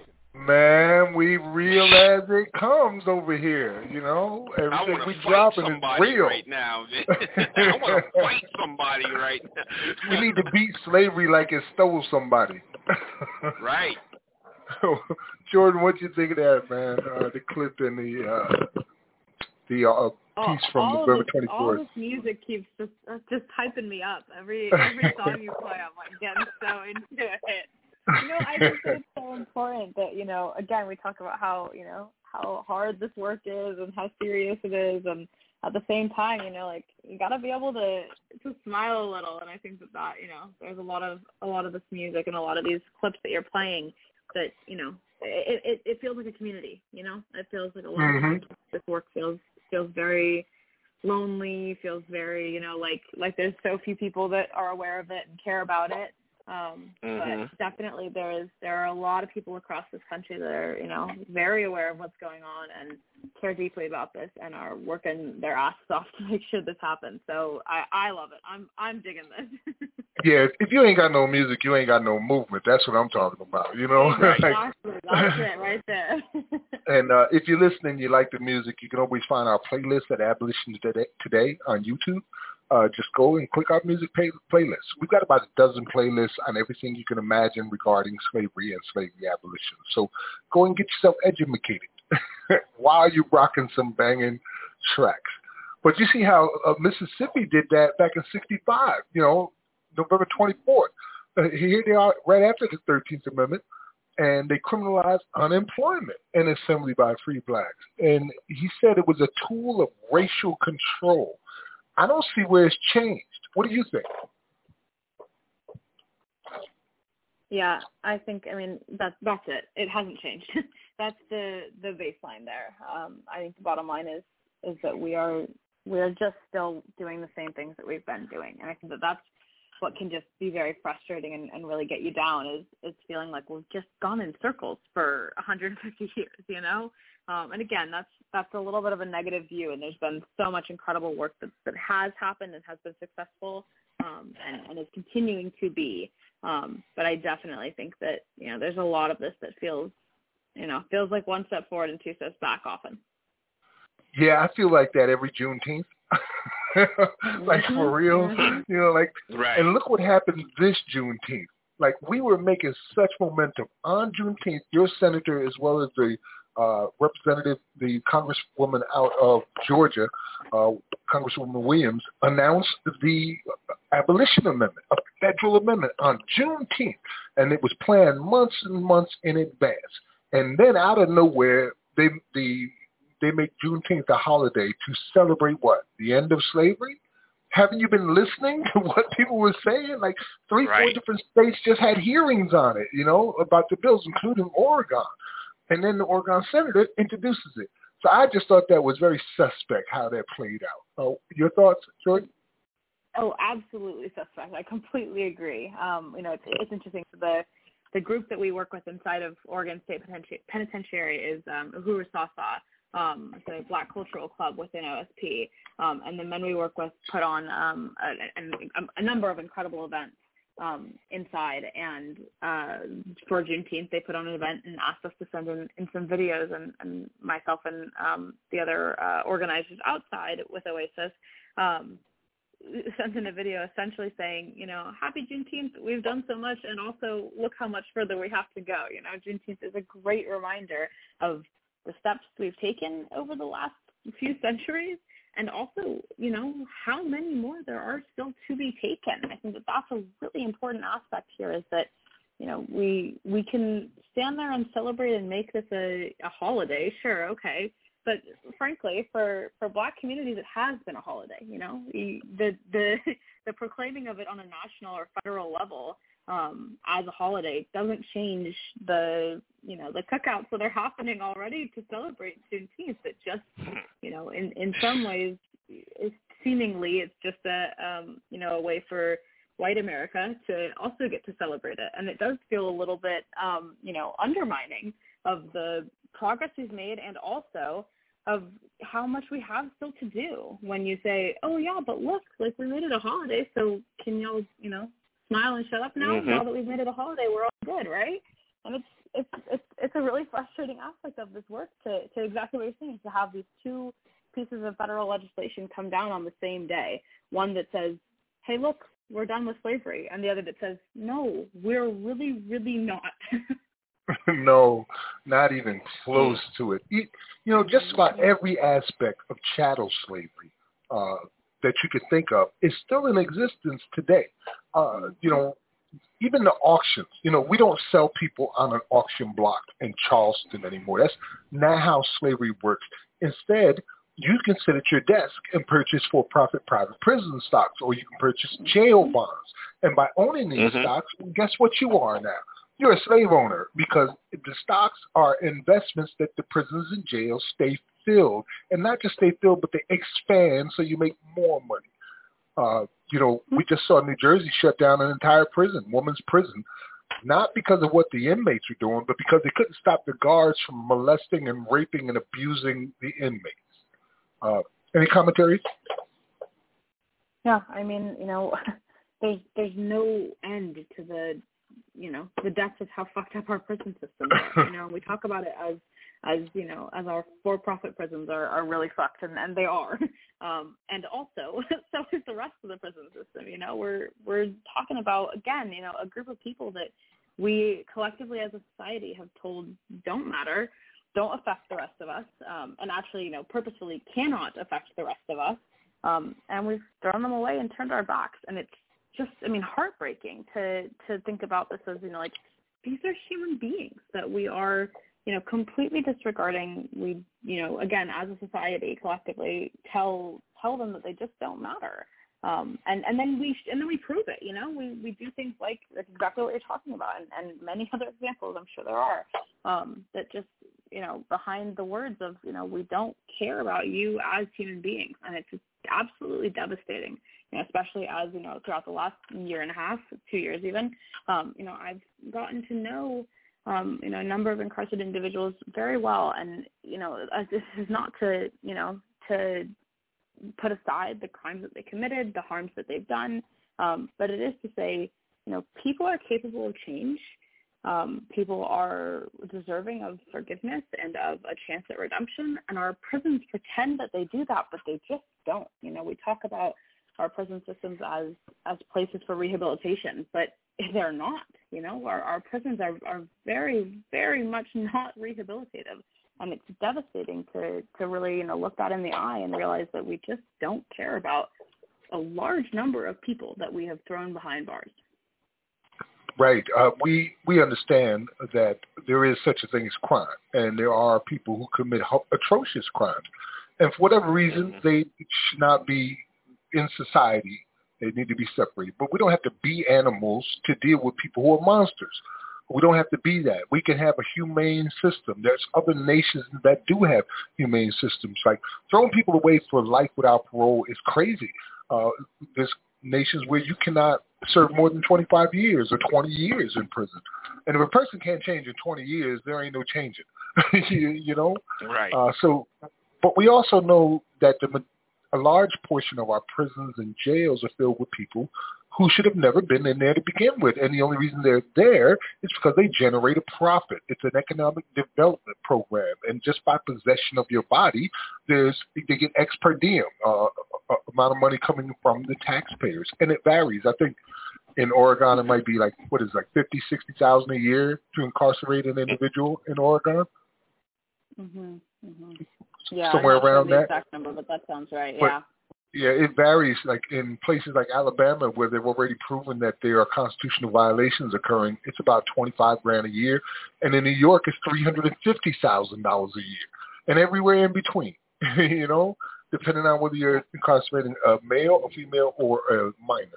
Minors are always much, much more. Here in South Carolina, it's a hundred and sixty thousand a year to incarcerate a single minor. Yeah, it's a long-term investment. That's probably Yes. why it's more. So if you look up like the whole pie, uh, they have this thing called the whole pie by the Prison Policy Initiative, and you can see exactly why people are incarcerated. And it's, it's mind blowing, you know. Like there's people in there, thousands of people in for public disturbance, and not to mention the technical violations of probation are huge. I think Oregon's got like 17, 18,000 people on probation, and at any minute, any one of them could end up right behind bars for some technical violation. Yeah. Yes. I mean, our, you know, again, like the, the prison, the, we talk about the prison system also as, you know, as within those four walls, but it's definitely not. It extends, you know, far beyond that and exactly what you're talking about, you know, with parole and probation.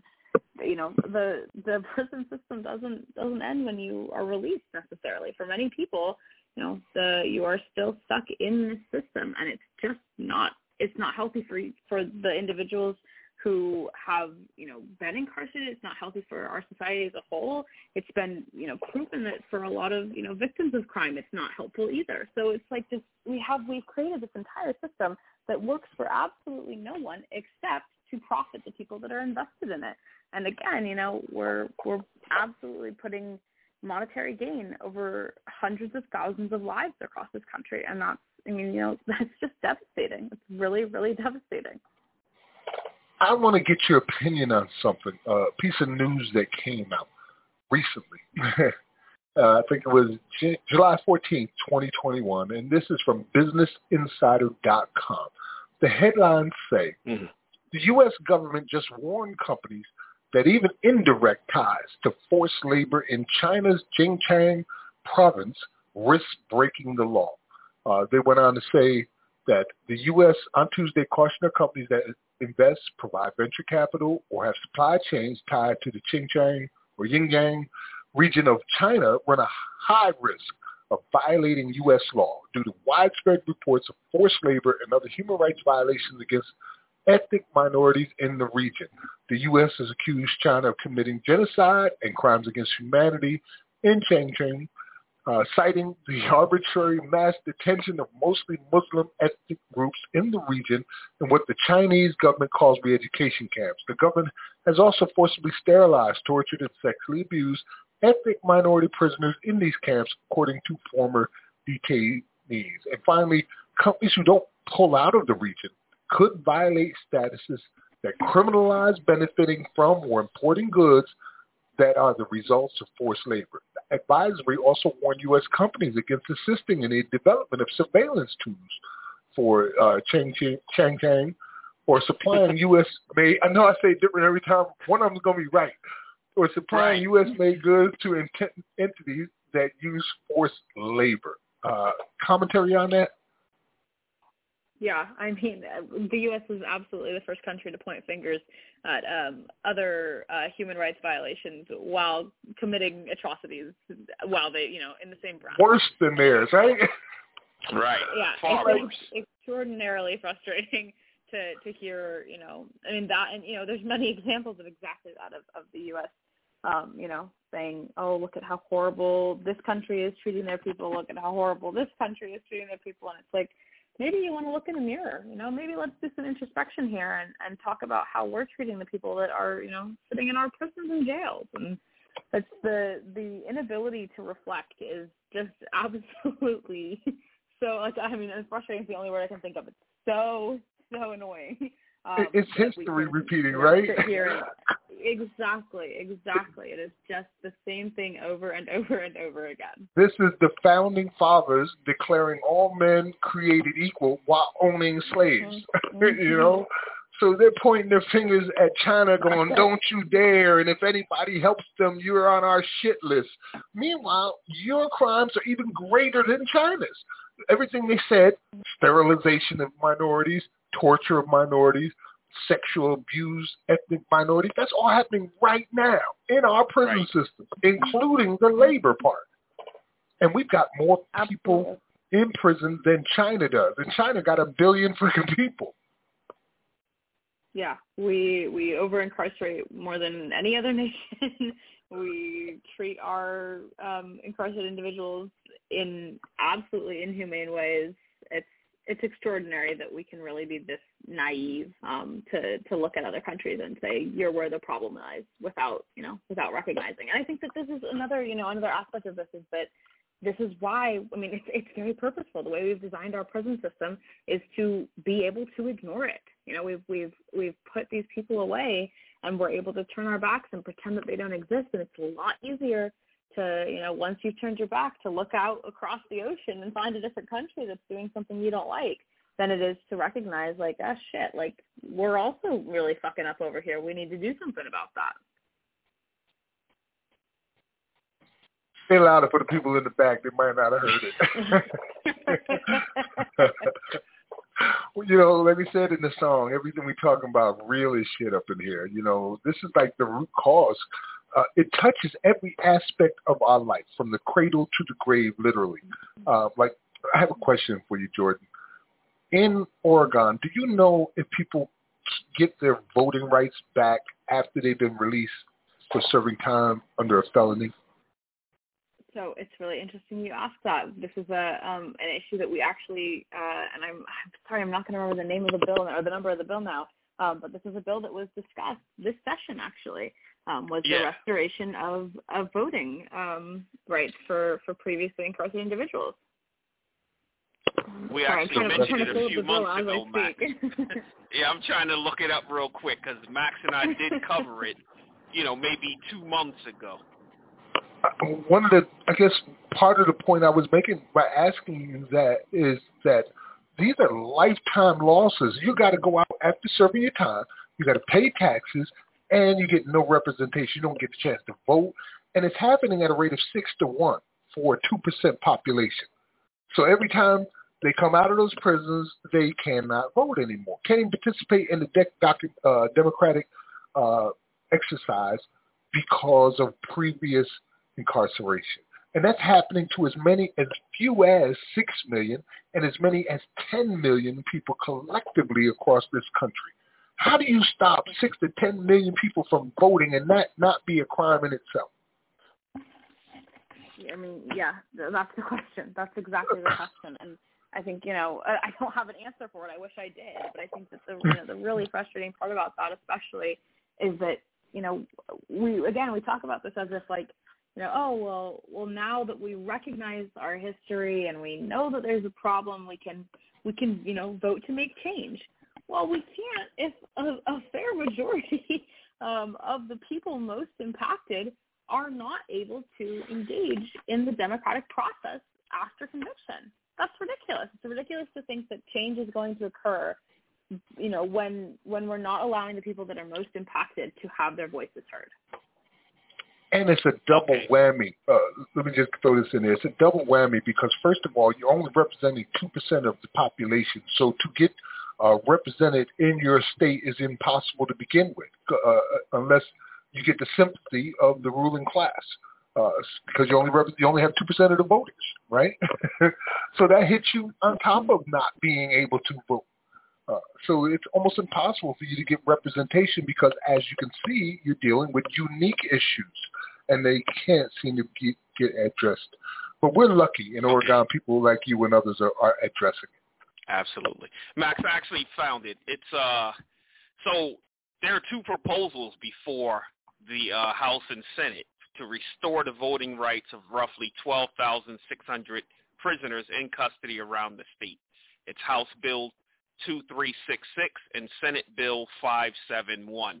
This has been as of February, so we have to. Uh, I'm, I'm not sure if Jordan, you know anything about this. Yeah, I'm glad you found those numbers. Um, I, neither of those bills passed this session. So my understanding is that in Oregon, and I'm, I'm trying to, to find this right now to double check, but I'm pretty sure that um, once you are released, you are able to vote, but you have to re-register. Um, and what those two, those numbers that you just said, the uh, 2366 and 571, what those bills would have done um, is allow people who are currently convicted of a felony and, and incarcerated um, to register, um, update their voter registration, and vote in elections. Um, and so you said those that didn't pass? Yeah, neither of those bills made it. Uh, I think they both had maybe one public hearing each, maybe two, um, and then uh, uh, died in committee. Wow. Six to ten million a- people. as as we're saying, there's a lot more work to be done, and that's the Eh. you know the overwhelming overwhelming aspect of this movement is that there is just no end to the to the wrongs we need to right. Right, cradle to grave, even preschool, where they uh, basically, uh, I guess, punish the children, uh, dark children, more than they do the white. When they get up into regular school, they suspend them more uh, than they do their counterparts. And they have this thing called the school to prison pipeline, which is very real. So it seems to all be generated around incarceration and racial control. Uh, and that's what we're trying to end. We know that removing the exception clause is not going to free people from jails and prisons, but it opens a door that has never been opened in this country before where we get to challenge badges and incidents of slavery without a constitutional protection for it. Uh, commentary on that? Yeah, absolutely. I'll, I'll I'll address two aspects that you just said. You know, one of them is that this this idea of the school to prison pipeline is is huge and is an, an enormous issue in our country. Um, and it was another issue actually that um, that Oregon took up this session. Um, and I believe that a bill actually did pass that um, addressed the school to prison pipeline and, and looked at suspensions and expulsions in um, early childhood care.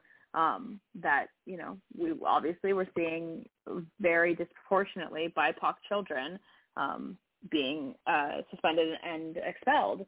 Um, and you know, at, at ages as early as two or three, you know, these these students were were being uh, suspended and expelled at ex, you know extraordinary rates as compared to their white peers. And these were um, you know issues that were talked about a lot throughout this session, um, and and were addressed. Which you know, again, we can you know, I know I'll, I'll shit on Oregon. I'm, I'm being a, a liberal bastion, but uh, you know, at least at least we did we did do something this session.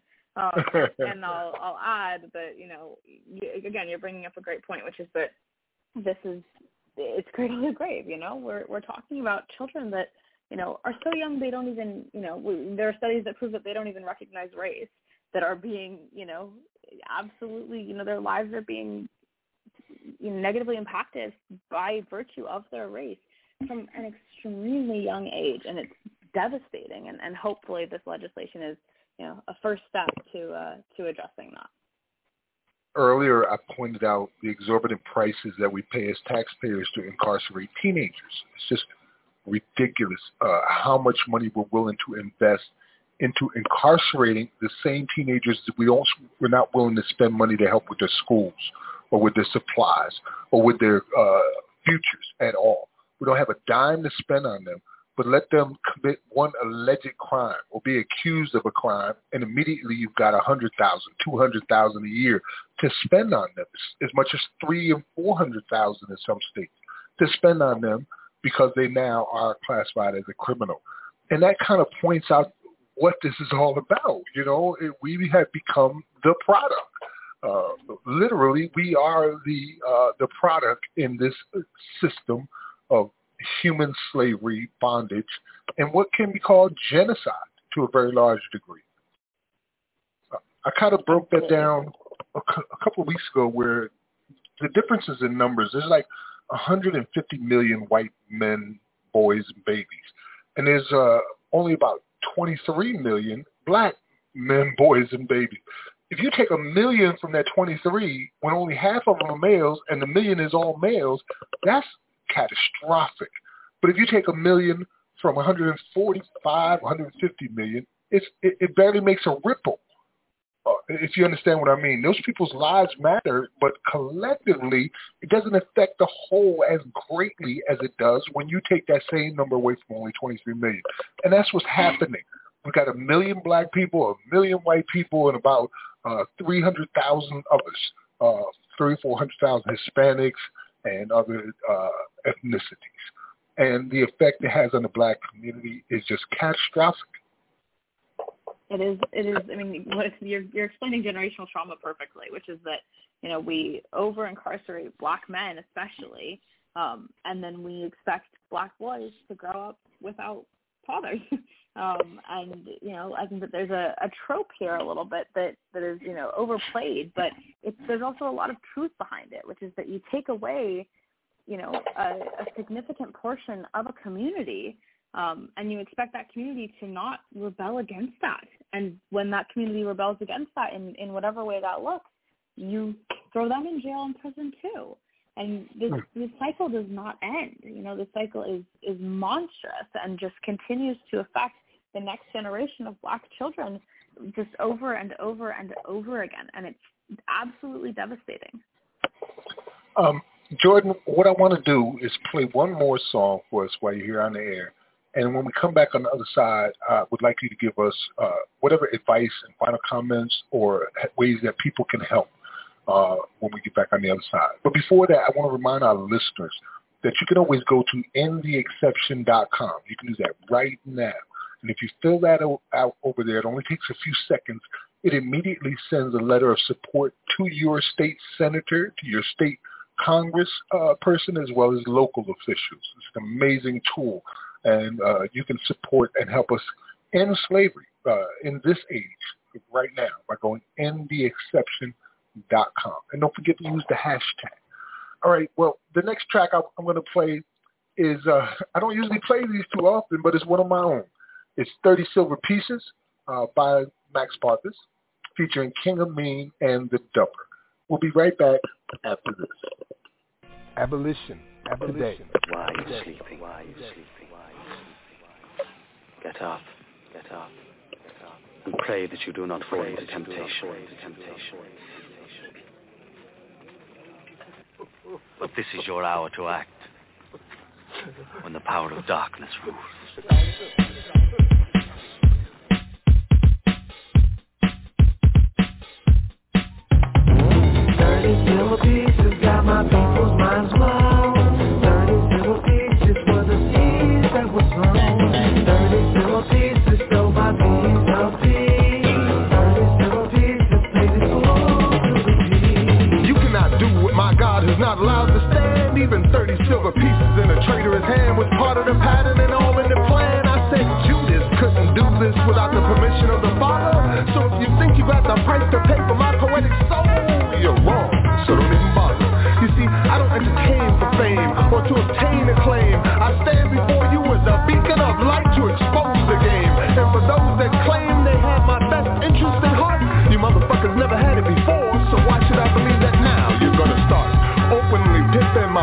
While moving in stealth. It don't take a six cents to know that six percent owns sixty percent of the entire world's wealth, and the world's health is like an open festering wound with children dying all over of AIDS, poverty, and starvation, while some nations' exclamations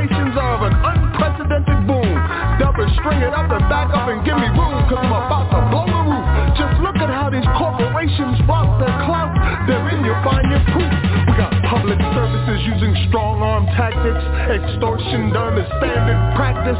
The fact is we, the people, take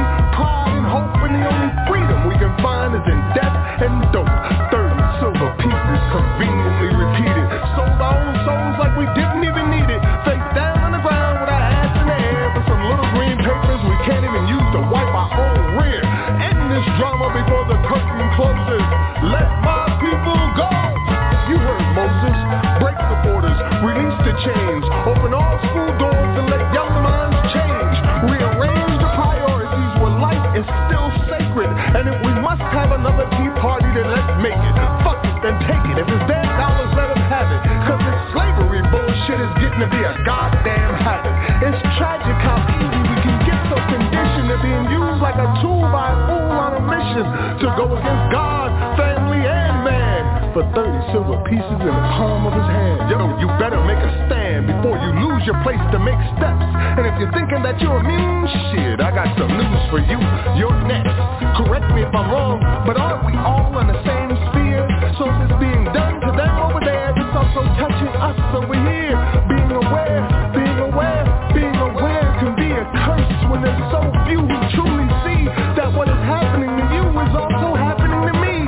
It just happens to be the price we pay to live a lie. And it still amazes me to see what 30 silver pieces continues to buy. It's those 30 silver pieces that got my people's mind blown. 30 silver pieces are the seeds that were sold. 30 silver pieces stole my piece of peace. 30 silver pieces paid in full to the beast.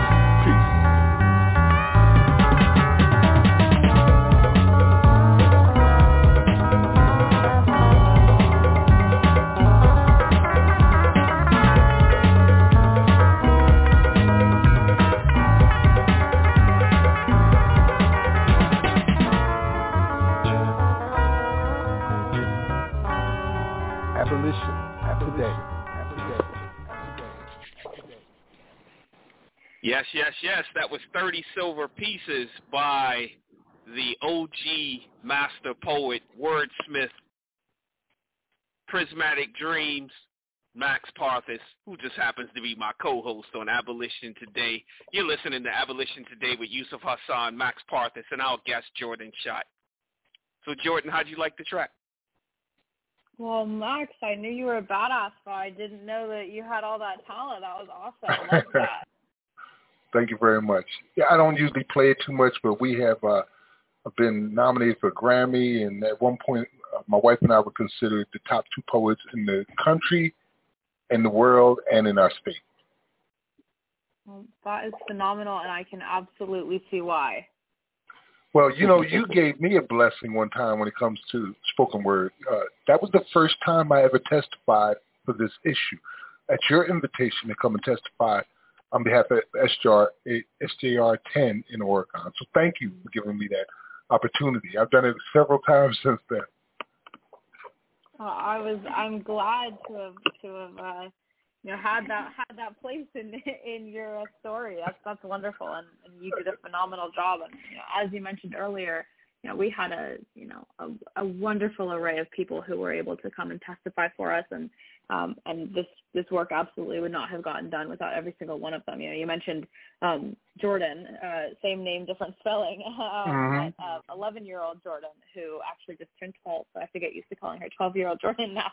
Uh, but she is our youngest member of Oasis and an absolute firecracker. Um, was an incredible speaker um, and really moved mountains um, in this process. Was able to just really capture the hearts um, of a number of electeds that were uh, very instrumental um, in, in ensuring this this change occurred. So you know we can't we can't thank you all enough for for both Jordan, you, and you know again the frankly the dozens of others that submitted um, either written or um, oral testimony in support of SJR 10. It was absolutely instrumental. Like I said, when given the opportunity, people will choose to end slavery en masse, I suspect. Just like you got so many people that submitted testimony, they'll be willing to vote the same way. And because they're not voting for a particular person, they're voting for an issue that they know affects them directly, it, I think it'll bring them out. Um, I'd like to take this time to give you uh, the opportunity to say whatever it is you want to say, uh, Jordan. And if we can help you in any way or our listeners can help you, where they can go to do that. Yeah, I appreciate that. Um, you know, first of all, thank you both so much for having me on. This has been, you know, phenomenal. It's it's so invigorating to be able to just, you know, chat about this issue with with others who are so deeply invested in it.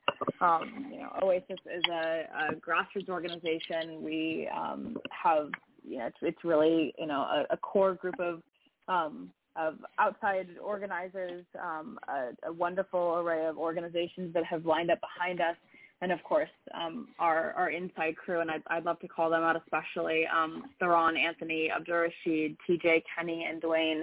You know, these guys have been, I mean, instrumental is too small of a word. They've been, um, you know, they've been the heart of of this movement. They have led us in the right direction, you know, and and kept us kept us going, you know, throughout this entire process. So, you know, my my you know extreme gratitude goes out to them for all of the work that they've put into this. Um, we've really just been able to be the the mouthpiece on the outside of the prison walls for them. Um, as far as next steps for our organization, um, you know, please feel free. Um, Oasis Prison Coalition um, is our website. Uh, we are uh, working on updating that with all of the changes that have happened in the last few weeks. So apologies um, as that is not entirely up to date right now, but please go check us out. And um, we've got uh, a way to contact us through that if you're interested in getting more involved. Know, again, we are entirely a grassroots organization, and um, we are an all-volunteer organization, and just working on, um, you know, making you know making these, these taking these small steps to make the big change um, is really where we're at right now, and especially as we turn our attention, to the uh, the ballot, um, which is going to be uh, quite the uh, quite the process over the next year and a half. Um, we would uh, would welcome um, more individuals getting involved in this work. It's extremely important, and you know takes takes an army to to really get this done. So that's where you can find us. We're um, also on Facebook, Instagram, and Twitter, I believe. Um, same same at OASIS Prison Coalition. Um, you can find us there. Um, so yeah, feel free to reach out. Um, we are super excited about this work, and obviously, it, you know, only only gets us more excited when when other people are excited too. So, oh, we stay hyped over here. we, we really we, we do. fight fighting like our lives depend on it because it does. Uh, once again, that's uh, Jordan Schott, the co-founder and director of Legislative Strategy for OASIS, which is Oregonians Against Slavery and Involuntary Servitude. I love the name. That is awesome. Uh, it's been a pleasure having this Thank conversation. I hope that we get the chance to do it again after you win. That's what I'm looking forward to. So, you know, the day after the win or whatever Sunday is close, make sure that you hold a spot for us to come on Abolition Today so that we can celebrate with you. Okay, Jordan? Absolutely, I am. I am looking forward to that. Thanks so much for having me. All right. Now, listen, Again, I, you don't need... please. Go ahead, Yusuf. I was just gonna please uh, keep in contact to keep you know give us updates as to what's going on and you know any information that you want us to get out there as well. Oh, And- absolutely. I will definitely stay in touch. And you don't have to leave right now either. What we're going to do is just finish off by thanking our sponsors and partners, and then we're going to end with a track. Uh, what we call the segment is called "Bridging the Gap," where we uh, bring the words of our ancestors, the former abolitionists, back to life, so that this new generation can learn from them. I think you'll enjoy that. Um, so it's been a pleasure, and uh, I'm going to go ahead and pass the mic to my man Yusuf so he can start by thanking our sponsors and partners. Yes, absolutely. So we want to thank Jailhouse Lawyers Speak, I Am We Ubuntu Prison Advocacy Network, Sema Urge, Quakers Uplifting Racial Justice, the Paul Cuffe Abolitionist Center, Prismatic Dreams, and the Black Talk Radio Network. So uh, remember, Abolition Today is on all major podcast platforms and simulcast on the Black Talk Radio Network. Join the movement at abolishslavery.us and also endtheexception.com. Uh, going into our Bridging the Gap, uh, you want me to introduce it, Max, or do you want to introduce it? Um. All right. Yeah. I, I, sure. I'll introduce it. Why not? Okay, also want to great. say thank you to our listeners for tuning in, and everything that you heard today you can find on our Facebook page at Abolition Today, and make sure you follow us at Abolition Today on YouTube for all the news, music, and views that you hear today. Our Bridging the Gap tonight is going to be Marcia Ballard. She's the author of the book Slavery as a Punishment, and she's going to be talking about the Charles Sumner prophecy. Charles Sumner was a congressman at the time of the 13th Amendment's adoption, and he made a prophecy in regards to it. And after that, you'll hear our first time playing this brother here on Abolition Today in two years, Tupac. Holla if you hear me. You've been listening to Abolition Today, abolitiontoday.org. If you like what we're doing, please feel free to make a donation to our cash app at dollar sign abolition CTR with a capital A and a capital C. And make sure you visit uh, the website of our guests here tonight, the uh, from Oasis uh, Coalition. What, let me let me get it right. It's the Oregon Oasis Prison Coalition.org. Oasis Prison Coalition.org. You can find her on all the social media at that. All right. You've been listening to Abolition today, and we'll be back next week. Same time, same channel. Until then, think about abolition today. Abolition. Abolition. I'm going to read what I call the Sumner Prophecy, which I found amazing. Sumner expressed bitter disappointment over the exception clause in the 13th Amendment. He later prophesied in his book, the condition of the freeman will be deplorable. Exposed to everyday brutality, he will not be heard as a witness against his oppressor. Compelled to pay taxes, he will be excluded from all representation in the government. Without uh, federal, political, and civil enfranchisement enforcement, the security of the emancipation is illusionary. It's a jack-o'-lantern, which the poor slave will pursue in vain.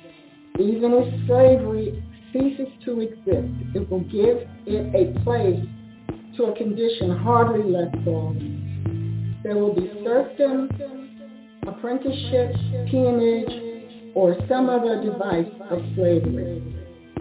According to the poet, there are different circles of hell, each with its own terrible torment. And the unhappy African will only escape from one of these to another. And all this will be beyond correction or remedy, if it is not the onset guarded against in organic law. The prophecy that he made was, to me, jarring because it showed in detail what was going to happen. That yes, we were going to, you know, abolish slavery, but because we put it right back in uh, as a, a punishment for a crime, any any uh, law, especially state law, that considered the laws that existed before the end of slavery, which were the black codes, could be brought back in and reapplied so that uh, you could get arrested as a black person for just about anything. What I would like to do right now is just to read a, a piece uh, in doing this research that I found about about what happened to Charles Sumner that I I, I, find um, very shocking and um, very much uh, it, it, it, happened uh, back in 1856, but considering what happened at the state capitol recently, uh, this could be like a precursor to to that event. This was a speech that he had made that talked about should Kansas be admitted to the Union as a slave state or a free state. And it was on May uh, 19, 1856. And it was called Crimes Against Kansas. Sumner, in this long speech, identified two Democratic senators as the principal culprits in this crime, Stephen Douglas of Illinois and Andrew Butler of South Carolina. He characterized Douglas to his face as a noisome, squat, and nameless animal, and charged Butler with taking a mistress, who, though ugly to others, is always lovely to him. Though polluted in the sight of the world, is chaste in his sight. I mean, added Sumner, the harlot slavery. On May 22nd, so this is just a few days after he gave the speech, Representative Preston Brooks from South Carolina entered the chamber and beat unsuspecting Sumner unconscious with the metal tip cane that he carried. So just so you know, there have been violence. There has been violence in these chambers before. Abolition, today, today.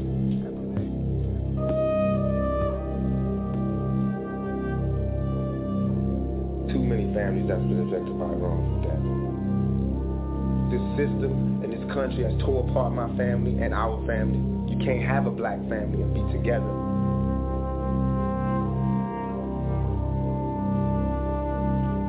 How many more funerals do we gotta go to?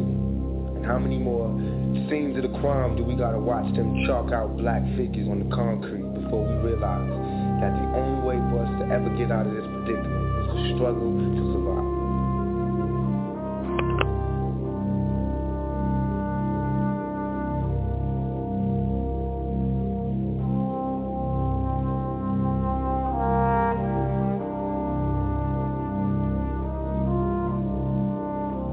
Change, we gotta fight for it. Ain't nobody gonna give it to us.